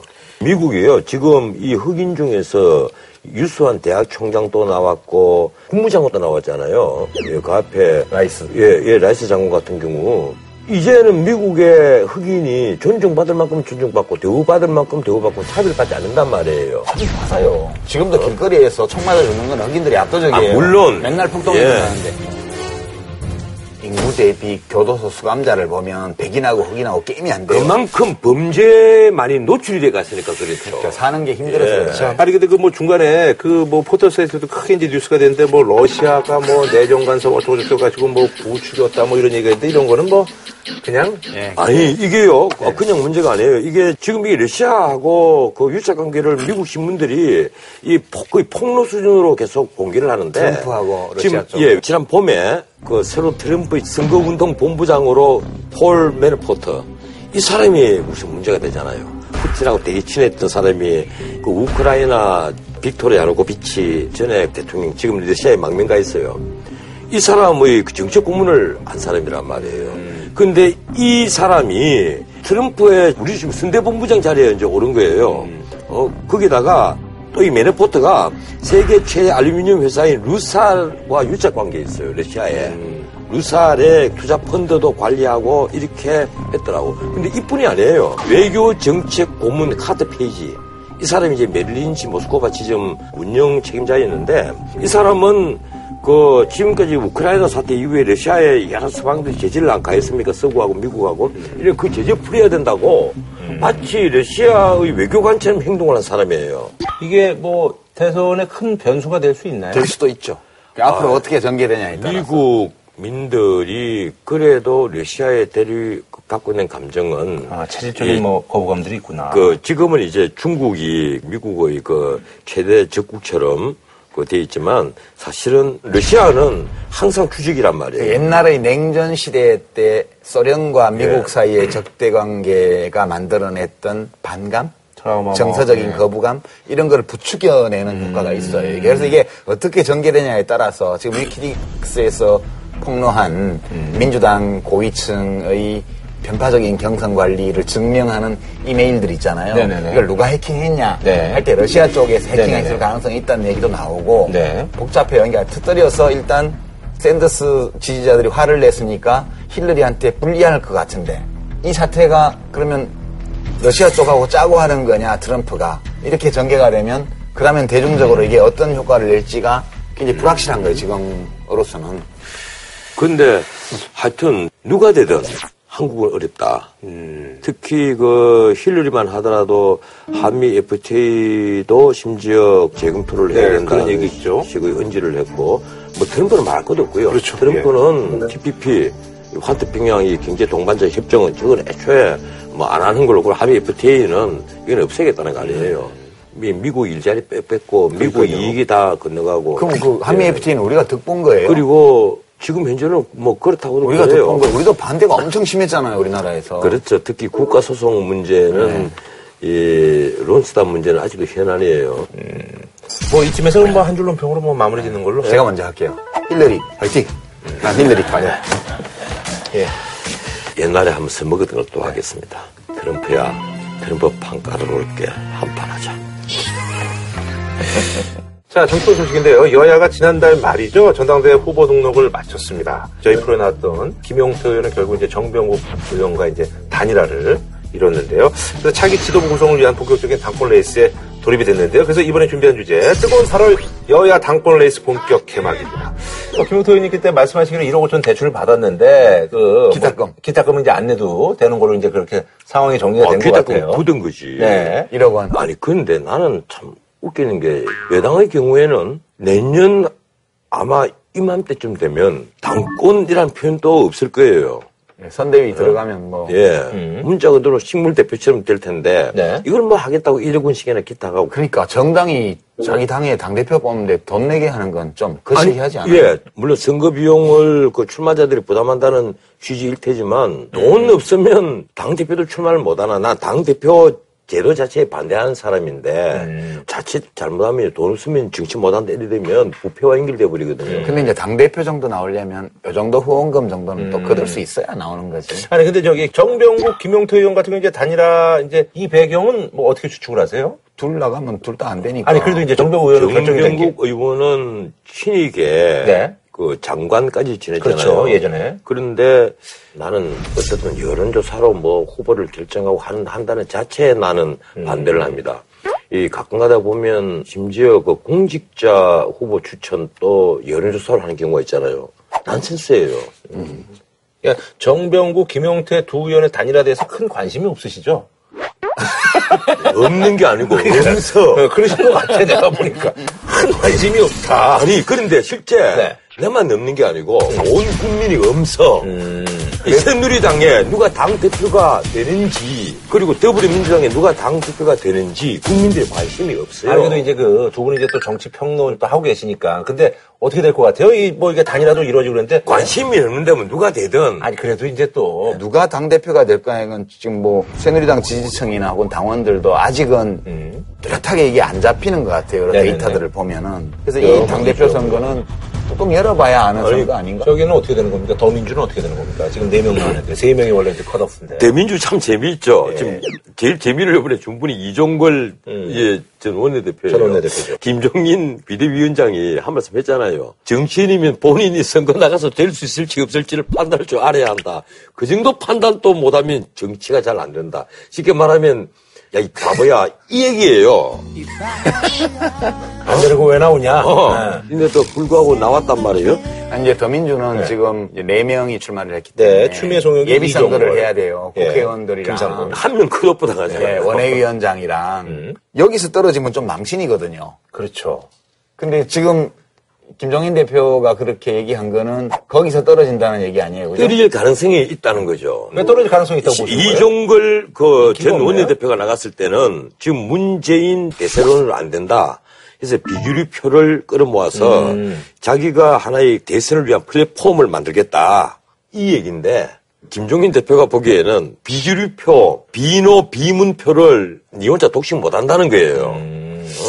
이제 이종걸 의원이 출마하면서 문재인 전 대표가 대선 후보가 되면 야권 통합은 불가능하다 그렇게 얘기를 했어요. 어. 그러니까 그 얘기는 문재인 대표가 대통령 후보 안 되게 하기 위해서 나는 당 대표 출마했다는 뜻이잖아요. 네네네. 그 얘기를 왜 했을까 이렇게 생각을 해보면 그러니까 문재인 대표에 반대하는 쪽을 자, 기가다 끌어모아서 일단 예선을 통과해야 되겠다. 아, 예선을 통과해야 되겠다. 그 생각인 것 같고요. 네. 그렇게 예선을 통과해서 그럼 본선 가서 표를 받냐 하면 지금 여론조사를 보면 더민주 지지층에서는 문재인 전 대표에 대한 선호도가 압도적이에요. 네. 그래도 그게 한 60% 수준밖에 안 되거든. 그럼 나머지 세 후보가 문재인 대표 전 대표에 대해서 우호적으로 하고 자기가 나머지를 다 먹으면 아. 될 수도 있지 않냐. 요렇게 생각을 하는 것 같아요. 정치공학적으로 아니, 이렇게 그런데 이제 생각을 해서 더불어 민주당에 이종걸 대표가 나오든 추미애 대표가 나오든 관심이 없단 말이에요. 아니 국민들이. 그러니까 원칙적으로 말하면 지금 나온 이제 당 대표 후보 중에 경력으로 볼 때. 우리가 친노 친문이라고 얘기할 수 있는 사람은 아무도 없고요. 탄핵에 참여한 분, 그다음에 뭐 옛날 참여정부 시절에 대통령하고 불화했던 분, 그다음에 문재인 씨하고 뭐 내놓고 원내대표하고 싸웠던 분 이런 분들만 나와 있잖아요. 그러니까 지금 이거는 개파 선거가 아니고 여기 앉았던 리, 어, 리가 네. 좀 똑똑해지면 이번에 당권 도전이나 하지. 이게 안 돼요. 이제 당에 들어간 지 얼마나 됐다고 벌써 초선 비례대표인데 그게 아, 초선 비례대표는 당권 도전 못하나? 그 정치에 들어가서 너무 일찍 크면 안 돼요. 저기 사, 대표적인 사례가 여기 있잖아요. 너무 속성 재배돼서 막 그대가 망한 것은 백바지 때문에 시작이 잘못된 거지. 처음에 딱 곱상하게 정장을 딱 차려입고 그러니까요. 머리에 무스라도 제대로 딱 바르고 비껴갖고 그러니까 딱 너무- 들어가서 너무 빨리 크면- 안녕하세요. 저 유시민이라고 합니다. 이렇게 인사를 곱상하게 잘 했으면 부탁드립니다. 이렇게 예. 점수를 땄겠지. 야. 그때 얘기 좀 해주시지 그러지 말라고. 아, 그 전에도 엄청 건방스러워서 방송할 때도 그때는 유건방이야. 자, 그럼 말이죠. 박근혜 대통령 그 여름 휴가를 이제 마치고 이제 업무 복귀를 하셨는데, 뭐 사진도 이제 몇 카트 이렇게 또 이제 보도가 됐습니다. 그래서 이번엔 뭐 울산을 가셨네요. 휴가 마지막 날 울산에 네. 심리대 또 가시고 선글라스까지 그것도 반사되는 선글라스더라고요. 요즘 그게 유행이에요. 그 유행이에요. 예, 예. 자기의 눈을 나, 나 이게 박 대통령도 하는 얘기는 아니에요. 자기의 눈을 가리, 가리고 싶은 사람은 뭔가 늘 두려워하는 사람이다. 아이 그냥 건강을 위해서 근데 선글라스가 또. 자외선 방지를 내 책에 쓴 거예요. 아니, 요번에 사실 이제 그 휴가 중에 사실 많은 분들이 이제 궁금해 하셨던 게 이제 과연 우병우 수석의 거취가 결정이 될 것이냐. 그래서 이제 휴가 끝나고 나면 뭐 이제 결단을 내리지 않겠느냐는데 오늘까지도 보니까 뭐 이렇게. 정상 업무 수행 네, 중 그리고 제가 그래서 예. 이 시청자들에게 사과를 드리려고 합니다. 우리 둘 다 해야 돼요. 예. 우리 지난주 목요일 날 방송 나갈 때까지 버틸래나 이랬잖아요. 예, 그, 근데 그만 되면 결과가 나오지 않겠냐 이랬는데 정말 죄송합니다. 돗자리 함부로 깔면 안 된다. 이 대통령이 이렇게 이 무거우신 분인 줄 정말 몰랐습니다. 휴가 가서 경찰청장도 임명했는데 그럼 이분은 그냥 그대로 가는 건가요? 우리가 그동안에 대통령을 너무 띄엄띄엄 본 게 아닌가라는 그런 반성이 되면서 계속 갈지도 모르겠다는 생각이. 어떻게 가겠어요? 음. 간다면요? 필망인데. 그럼 어- 언제, 시점은 언제입니까, 그러면? 글쎄요. 나는 이게 전당대회를 지나고 나서 개각을 하면서 같이 그때, 그때? 그때 함께 하려 하나 이런 생각인데 그러시면 안 됩니다. 음. 왜냐면 개각하려면 다시 인사검증을 또 해야 예, 되는데. 그 이번에 경찰청장도 우병우 민정수석이 책임을 지고 인사검증을 한 게 아니에요. 경쟁자가 여섯 명이었거든요. 우병우 수석이 검증을 했다는데 대해서 국민들이 과연 어떻게 볼 것이냐. 그러니까 이게 이런 문제가 있어요. 수석이 아예 우병우라는 이름 앞에 양파남이라고 다운표쳐서 붙여놓고 까면 깔수록 계속 나온다 이런 얘기까지 하고 있는 마당이잖아요. 그러면 인사검증을 하는 팀의 실무자들이 수석한테 보고를 할 때 뭐 인사검증하면서 이 사람은 이래서 안 되고 저래서 곤란하고 이 보고를 마음 편하게 할 수 있을까요? 그것 때문에 약간 개각을 앞두고 있는데 부분 개각을 나는 그런 생각도 해요. 이 박근혜 대통령이 이제 임기가 1년 반 남았으니까 지금부터 일어난 일을 앞으로 다음 대통령이 반면 교사로 삼으라고 이러시는 건가? 설마요? 어, 온갖 생각이 다 든단 말이에요. 어쨌든 근데 오래 가지는 못할 것이다. 올해 가스는 안 되는 거죠. 못할 것이다가 아니라 올해 가스 안 됩니다. 근데 뭐- 정말 이러시면 안 됩니다. 공항의 뜻을 편작이 어찌 헤아리를요. 청와대 핵심 참모가 이미 이, 이, 이런 정도의 문제를 일으킨다면 대통령으로서는 당연히 사표를 받아야 되고 그 전에 본인이 떠나야죠. 근데 본인이 떠나지 않겠다고 저렇게 왕되고 있으니까 문제죠. 휴가를 왜 가요, 휴가를? 참 이해가 안 돼요. 본인이 그렇게 지금 감찰 대상에 올라갔는데 휴가를 가다니 그 자체가 웃기는 거죠. 어, 오랜만에 이제 그 대권 주자들 얘기를 좀 한번 해볼까 하는데요. 그 오세훈 전 시장이 뭐 대권 도전을 하겠다. 그래서 이제 개파를 초월한 대권 주자가 될 것이다. 아니 대권 주자 얘기하면서 오세훈 얘기를 왜 해요? 아니, 이게- 오, 오세훈 씨가 언제 대권 주자입니까? 순서가 그렇게 아, 됐어요. 여론조사에서 한 네. 4등, 5등 나와요. 아니 그건요 언론에서 계속 집어넣어서 하니까 4등, 5등, 6등, 7등 나오죠. 그래도 한 5, 6% 나오면. 아니 대권 주자를 얘기를 하지 본인이 자꾸 자가 발전해서 나도 대권 주자가 이러는데 생각해 보세요. 서울시장에서 그렇게 무너진 사람이 그 다음에 이번에 선거에서 당선. 낙선했잖아요. 그것도 큰 표 차로. 근데 무슨 갑자기 대권 주자예요, 대권 주자는? 뭐 대한민국 대권 주자는 국회의원 떨어지면 무조건 나오는 됩니까? 알겠습니다. 뭐 그럼 그렇고 이건 넘어가는 걸로 그럼 하고. 넘어가자고. 그럼 김무성 의원 같은 경우 이제 배낭여행. 아, 근데 나는 그분 배낭여행 하는 것도 기가 막혀. 아니, 민심을 몰라서 배낭여행을 다녀요? 아니, 아니, 그, 진도 팽목항에 이제 그 출발한다고 해서 그, 그 분향소에서 이렇게 서명 남, 남기는 거 봤잖아요. 전 좀 보면서 마음이 안 좋더라고요. 거기 갔으면 이제 진상 규명이나 등등 해서 좀 죄송하다고 써야지. 아니. 민심을 들으러 가는 게 아니고 무슨 이벤트 하러 가는 것 같아. 아니, 찜질방에서 누구 자고 예원에서 누구 자면 민심을 들을 수 있습니까? 민심 몰라서 간다면 지도자로서의 자격이 없는 거예요. 무슨 뭐 배낭여행을 해야만 민심을 압니까? 근데 꼭 이런단 말이야. 그래도 이게 우리가- 정치적 쇼거든. 박원순 씨하고 또뭐 태극 산맥, 어, 그, 어, 횡단할 때, 시험이 막, 큰 길라가 떨어지기 신발 신고 나오잖아. 왜 이런 짓을 하느냐 말이야. 그래야 관심을 끌죠. 민심 알고 싶으면 나한테 와서 물어요. 내가 한 시간 더 강의해 줄게. 대한민국 민심이 어떤지. 그리고 이제 그 손학규 이제 전 상임 고문은 이제 사실상 정계 복귀를 선언해서 더 이상 물러날 곳이 없다. 굉장히 아니. 또 구체화된 말로. 아니 이분이 나올 명분이 뭔데요? 아니, 물러났는데 뭐 더 물러날 곳이 없대요. 아니 그건 왜 나와?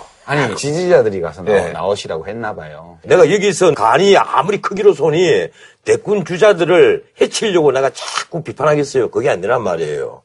명분 없이 나오면요 필패합니다. 지금 참 애매하죠. 아니 내가 손학규 지사 같으면요, 예, 난 이민 가겠어.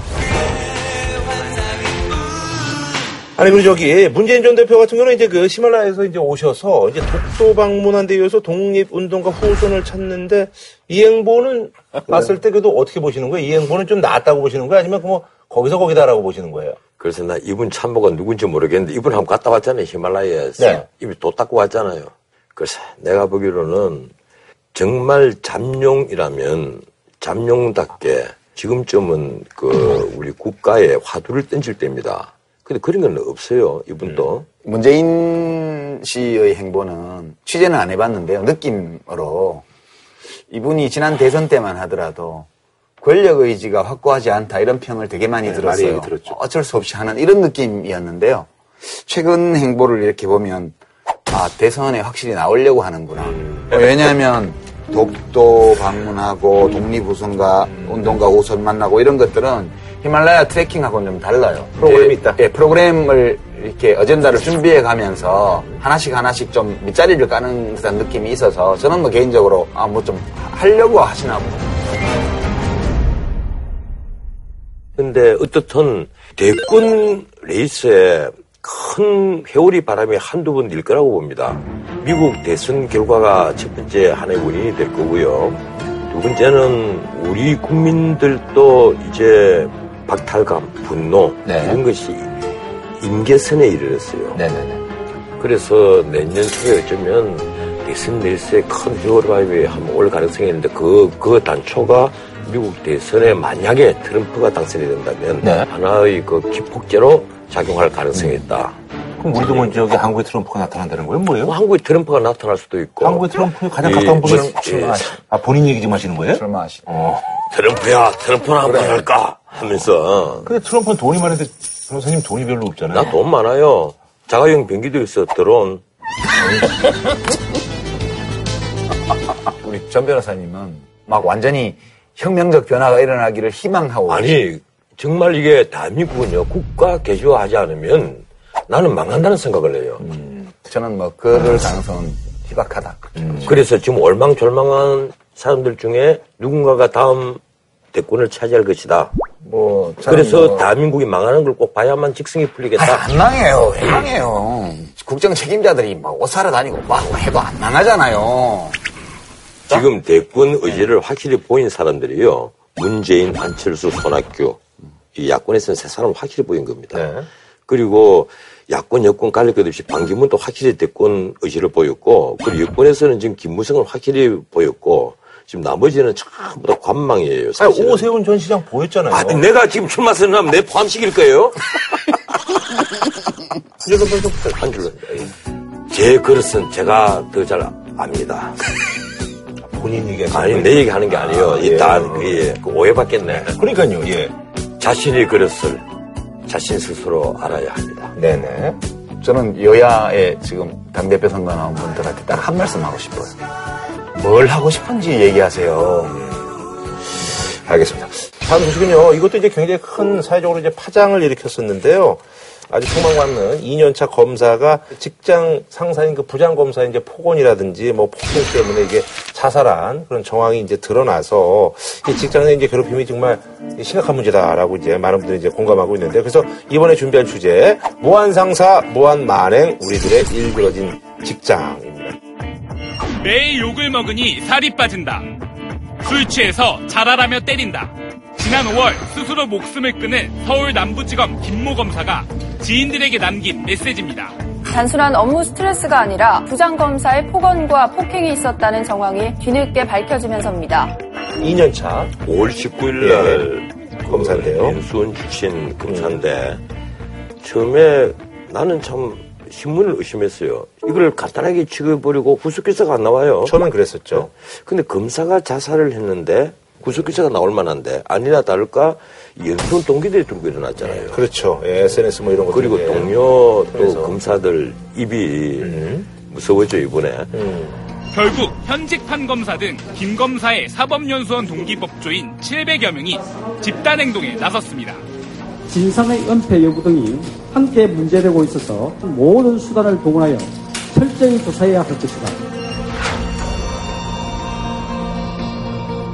이 부장검사가 상습적으로 폭행을 하고 상습, 상습적으로 폭언을 한다 이랬는데 사실은 부장검사는 나름대로 이 김홍현 검사를 되게 아꼈다. 근데 아끼는 방법이 아주 잘못된 거지. 근데 아무도 이제 납득을 못하는 거죠. 상 그런 식으로 얘기해요. 예. 괴롭혀 놓고. 아, 그래서 이제 뭐 빈소에서 내가 제일 아끼는 때려놓고 거, 알지? 내가 자기 사랑해서 때리는 거.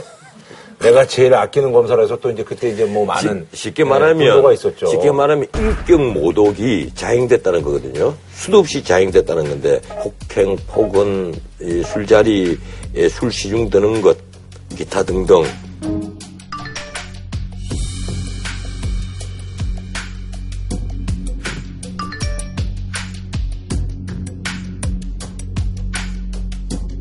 지금 이 문제는 검찰이 이걸 수사를 하지 않고 그냥 이 검사가 보직 해임되는 걸로 이렇게 네. 정리를 했단 말이에요. 그래서 3년 동안 변호사 개업을 하지 못하고 그렇죠. 퇴직금 한 25% 깎이죠. 예, 예. 깎여요. 근데 검찰이 우리 보통 알기로는 검사는 도둑놈, 강도, 뭐 나, 나쁜 짓 한 범죄자를 잡아서 처벌하는 사람 이렇게 인식을 하고 있는데 검찰 조직의 존재 이유 중에 하나가 국민의 인권보호도 들어있잖아요. 그렇죠. 모든 법률가들의 사명 중에 공통적인 거죠, 첫 그죠? 번째가 바로 인권보호입니다. 예. 근데 국민의 인권보호를 자기 조직의 존재 근거 중에 하나로 삼고 있는 조직에서 자기 조직원의 인권을 이렇게 일상적으로 침해하는 이런 문화가 용납된다는 게 좀 놀랍지 않아요? 이 한 40일 동안 잠복 해가 있다가 터졌잖아요. 예. 이 총장이 이 문제를 안일하게 판단했기 때문에 그래요. 그런데 지금 또 안일하게 판단하고 있다. 안 그래도 지금 우리 검찰의 신뢰가 엄청나게 떨어졌잖아요. 진경준 검사장이 검사장 최초로 구속이 되고 전직 검찰 출신 변호사들 홍만표 변호사가 엄청난 정관료를 받고도 현관들은 하나도 안 다쳤잖아요. 근데 검찰이 과연 셀프 계획을 할 수 있겠느냐 또 이렇게 주목을 받고는 때 이 사건이 지금 총장이 너무 안이하게 처리하고 있는 것 아니냐. 유족 측은 이제 가만히 안 있는 걸로 이제 모욕죄, 폭행죄. 정도는 예. 범죄가 충분히 성립될 수 있다고 보이거든요. 인형사상 이제 소송을 검토하고 예. 있다라고 하는데. 근데 언론에서 자꾸 이 문제를 검사 동일체 원칙과 연결시켜서 얘기를 하던데 이 검사 동일체 원칙이라는 것은 이 검찰이 어떤 자의적인 그 판단을 하면 안 되잖아요. 그래서 검찰총장으로 정점으로 해서 유기적인 하나의 그 어, 생부처처럼 검사 동일체 원칙의 틀 안에서 판단을 하도록 하는 상명 하복 관계에 있단 말이에요. 근데 지금 김홍윤 검사하고 그 상관인 부장 검사의 이런 관계는 이 검사 동일체 원칙과는 하등 상관없는 그럼요. 거예요. 직무수행과 관련해서 원래 상명하복이지. 그 검사 그런데 언론에서는 계속해서 검사 동일체 원칙 때문에 이런 문제가 생긴다. 아니 그죠? 검찰 조직도 문제 있어요. 아, 왜냐하면 그렇죠, 예. 군에서 가혹행위가 일어나는 이유 중에 음. 이 상명하복의 군 지휘 문화라는 게 있는 거거든요. 상명하복의 문화가 검찰 조직 내에 뿌리 있게 음. 있기 때문에 이제 2년차 신임 검사잖아요. 원래 군대에도 신병들은 사실 와서 잘 저항을 못해요.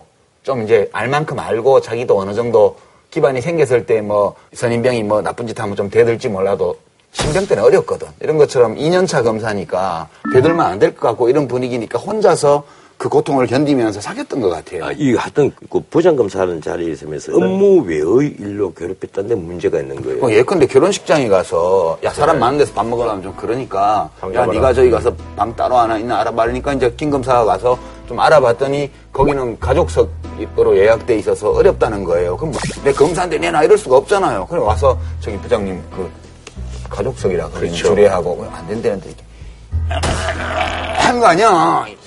응? 그러니까 얼마나 모욕감을 아니, 느끼겠어요. 꼭 본부처럼 얘기를 하네. 안 봐도 비디오지 그거. 요즘도 그런 사람들이 있나요? 나 이해가 안 가요. 있나 봐요. 아이, 철이 안 들었죠. 지금 뭐 부장검사 해봐도 나이 몇 살이에요? 아, 지금 보니까 48살이니까 세상 살 만큼 사는 사람이 그 모양이야. 검찰에 좀 이런 성향의 분들이 아직도 많이 좀 계세요. 그 용납이 그 되는 거죠. 용납이. 보는 시각에 따라서 많다고도 할 수가 있고 거의 없다고도 할 수가 있고. 그런데 제가 예전에 이제 몇 년 전에 옛날보다는 많이 바뀌었어요. 한, 한 7, 8년 전인데 이제 우연히 이제 술자리에서 그 이제 그 검사인데 청와대 쪽에 이제 파견 나간 분을 만났는데 근데 그 당시 저랑 처음 만났는데 저한테 굉장히 강압적으로 말도 막 이렇게 만나자마자 아 막 이러면서 막뭐 남자가 말이야 막 이러고 막 그러더라고요. 검찰의 권위주의 네. 문화는요 여러 면에서 드러나는데 우리 전 변호사님 혹시 검찰에 조사받으러 가보셨어요? 아니요. 그러니까 그런 경험 없으시구나. 기- 기분 되게 나빠요 검찰청 가면. 저는 뭐 여러 번 가봤는데 검사는 검사나 어떤 검찰 수사관은 저기 앉아 있잖아요. 그러면 그 검사나 수사관이 앉아 있는 자리는 안이 파여져 있어서 다리가 자유로워. 근데 피의자나 혹은 참고인은 여기 막혀 있는 테이블의 이쪽 끝이 책상 끝이에요. 그럼 나는 다리를 놓을 데가 없는 거야 이게. 이따위로 해놓고 조사를 한다니까. 그거는 의도된 거. 의도된 거죠. 아니, 어떤 게이 세상에 모든 세상에 다 그렇지. 그러니까 그러면 취조용 학자를 따로 하든가 말이야. 이게 뭐야 이게 이렇게 앉아 있으면 다리를 못 움직이는 거야. 조사받으면서 되게 기분 나쁜 거예요. 그런 문화가요. 자기들은 문제의식을 못 느끼는 거예요. 나는 검사니까 다리 꼬고 그거죠. 앉아서 하고. 그건 아마 전 세계가 다 그럴 거예요. 안 그래요. 어디 그래요. 피의자 인권이란 게 있지. 영화를 많이 보셔가지고 미국의 그 조사실처럼 이 테이블에 서로 마주 앉아갖고 조사받는 그런 걸 많이 보시면 아니, 내가 조사받으러 갔지. 벌써러 갔나? 아니 그 선진국에서 어떤 그 권한을 가진 사람이 그 권한을 사용을 할 때 정당하게 사용을 하기 때문에 문제가 안 생기는데 우리는 왜 자꾸 문제가 생기는가 하면 권한을 남용한단 말이에요. 그게 권력 남용이에요. 그러니까 참 권력 가진 자들이 개돼지 취급하는 거야. 없는. 그대도 한때 권력을 가지던 사람 아니야. 우리나라에서 국회의원 지내고 판사를 국회의원 또 이- 이선이나 했지. 1.25 제가. 지난번에도 말씀드렸잖아요. 갑은 그리고 본인이 그래, 그런 얘기는 내가 평소에 하고 구라가 얘기를 해야 되는데요. 구라도 사실 권력가에 문화 권력. 근데 변호사님도. 을은 별로 안 해보셨잖아요. 저는 나요. 갑은 잠깐 해봤고 을은 엄청 오래 했어요. 나는 평생 짜장면을 가장 맛있는 음식이라고 생각하는 서민이고 그래요. 아니 근데 이게 병원에서도 이런 일들이 많이 일어나잖아요. 인턴 레지던트 뭐 이런 얘기도 많았었고. 근데 요번에 이제 그 어, 국립대병원이라면 사실 꿈의 직장일 수도 있는데 근데 간호사가 자택에서 이제 극단적인 선택을 했는데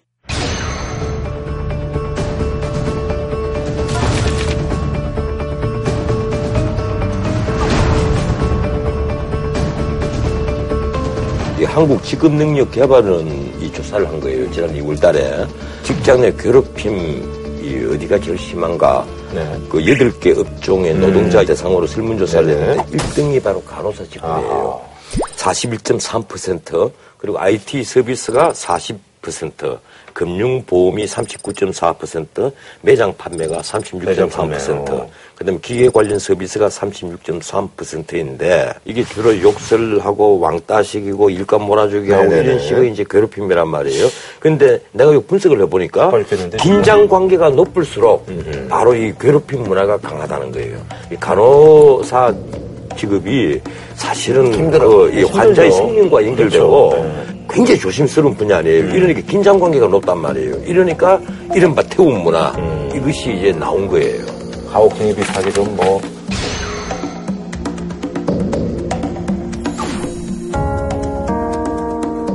간호 인력이 그 천명당 9.3명 OECD가 이런데 우리는 그러니까요. 4.8명이에요. 예. 그런데 인구 천명당 병상수는 오히려 우리가 8.8개로 아주 열악한 OECD 조건입니다. 평균보다 예. 5.1개보다 많고 CT 단점 촬영 게 있잖아요. CT 수도 37.7대로 OECD 2.4.6대보다 많고 MRI도 24.5대로 평균이 14.3대보다 많단 말이에요. 이 기자재는 많은데 기자재는. 인력은 절반이에요. 그렇죠. 근데 우리나라는 이제 괴롭힘 간- 문화가 있는데. 인력이 지금 간호사 자격증을 가진 분들 중에 네. 실제 현업에 종사하는 분들이 반이 안 돼요. 음. 그러니까 좀 하다가 너무 힘드니까 네, 그만두거나. 뭐 이렇게 해서 현업의 반, 반 정도밖에 안 뛰고 있어요. 자격증을 가진 분들 중에. 그게 사실 이 데이터는 지금 말씀하신 장비에는 투자하고 사람에는 투자하는 이게 제도상의 여러 문제도 있어요. 해보면. 그러니까 우선 가족이 와서 간호하는 문화, 그다음에 사적으로서는. 간병인, 어. 이 인력이 있어서 간호사가 적은 거예요. 구조가 이렇게 돼 있고 아니, 복지부 장관 때 이런 문제가 한 번도 거론이 안 됐어요. 왜 안 돼요? 이게 예. 오래된 고질적인 문제예요. 네, 그래서 간호사를 수를 늘려서 간호사가 충분하면 등급제를 적용해서 수가를 더 주는 음. 제도도 만들었고 가족 간병이 없이 간호사들만 간병하는 에, 이런 병원 시범 사업도 해보고 이렇게 수가 책정을 위해서요. 그렇게 해보고 있는데 결국 이제 이게 다른 데이터들도 보면 우리나라가요. 국민 그거 인당 그렇지. 예. 평균 병원에 가는 횟수가 네번 일수가 많은 나라예요. 그리고 고령화율로 보면 우리가 웬만한 유럽의 OECD 국가들보다 아직 고령화가 덜 됐는데도 많은 거예요. 국민들이 병원에 굉장히 자주 간다는 뜻이고요. 뭐몸 아프면 무조건 병원 가야 돼. 병원 가면 뭐 주사도 맞, 맞는 게 좋은 거고 약도 먹어야 되고 뭐, 뭐 사진 찍어봐야 되고 이게 굉장히 강해요 사실은. 의료기관에서 제공하는 서비스에 대한 좀 적절치 않은 선입견이 많아요. 그러니까 병원이 나를 건강하게 만들어줄 거라는 거예요. 절대 아니거든요. 나를 건강하게 하는 건 내 자신이거든요. 건강한 생활 습관. 나 지금 병원 다니는데 좋아지고 있어요. 그건 나빠지기 전 상태로 가는 거죠. 병원에서 좋게. 해주는 거 아니죠. 그런 식으로 생각하시고 또 병원 나의. 희망을 자꾸 잊지 말라니까. 그러지 마시고요. 어쨌든 지금 알리던 것 보면 아니 근데 이제 뭐 간호사뿐만 아니라 이제 직장 내 이렇게 이제 괴롭힘 이런 것들이 이제 제도적으로 이제 뭐 법률 제정이라든지 이런 것들이 아직까지는 뭐 미비한가 봐요. 그렇죠. 외국에는 이거 법이 있는 나라도 많아요. 아, 외국인은- 우리만 그렇게 했어요? 아, 외국인은 엄청나게 많습니다. 이 괴롭힘 방지법 같은 것이 대부분 한 20년 년 전에 미국, 일본, 뭐 유럽 할 것 없이 다 법률 정비가 다 됐던데 네. 일단 괴롭힘 문화를 사업주가 방치를 하면 사업주도 다 아, 처벌하시고 사업주가. 소송 걸려. 미국 예. 같은 경우는 바로 소송 걸리죠. 예. 예. 그리고 상사가 괴롭히잖아요. 거의 학대죄가 적용된다거나 이런 식으로 법이 아주 세밀하게 규정을 했는데 우리는 아직까지 직장의 조직 문화를 관대하게 바라보는 네네. 시각이 많다는 거예요. 그게 비단 이 간호사 세계뿐 아니라 아, 그렇죠? 예. 다른 교원 세계도 그렇고 방송도 그렇고 뭐 예, 뭐 뭐 개그맨들도 예. 심하다며. 아니, 아니 요즘 좀 많이 낮았어요. 예, 군대도 그렇고 군대는 말할 나위도 없고 심지어 대학이요. 대학이 해마다 대학, 신입생들 대학. 들어올 때마다 신고식 한다고 난리가 아니, 나잖아. 그거보다 대학교 교수 사회도 정말 문제 많아요. 나는 참 기가 막힌 게, 뭐, 자기도 그렇게 훌륭한 교수가 아닌데, 난 내가 보기에 그 박사과정 밟고 있고, 연구하는 친구 더 똑똑해 보이는데, 그렇게 왕노릇을 하더라고. 아, 조교들이나 밑에 박사과정 학생들을 종 취급하는 교수들이 얼마나 많게요. 임금비 떼먹고. 그래서 뭐또 문제가 많이 그럼요. 됐었잖아요. 그게 우리 사회 전반적으로 그게 이제 김영란법에 앞으로 다 걸리죠, 그거는. 혼이 나겠죠. 그런 것은 나 참 잘한다고 봐요. 그러니까 좋은 법이라니까요. 아, 좋은 법 아니에요. 어쨌든 뭐 이제 법이 좀 하루빨리 뭐 좀 제정이 돼야 되지 않을까 하는 그런 생각을 하면서 알겠습니다. 자, 그럼 뭐 한 줄로 평 좀 부탁드리겠습니다. 재미로 던진 돌에 개구리가 죽는다. 그, 이, 이 대목은 칸트 네. 어록을 이용해야 될 것 같아요. 임마누엘 칸트. 예. 정언 명령 2번.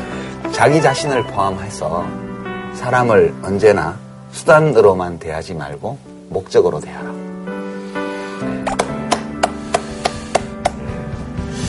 알겠습니다. 자, 저희는 다음 주에 찾아뵙도록 하겠습니다. 자격증 패스할 땐 이패스 코리아에서 백화점 상품권을 한우 특등심 한 가지만 싸게 파는 명인 등심에서 문화 상품권을 드립니다. JTBC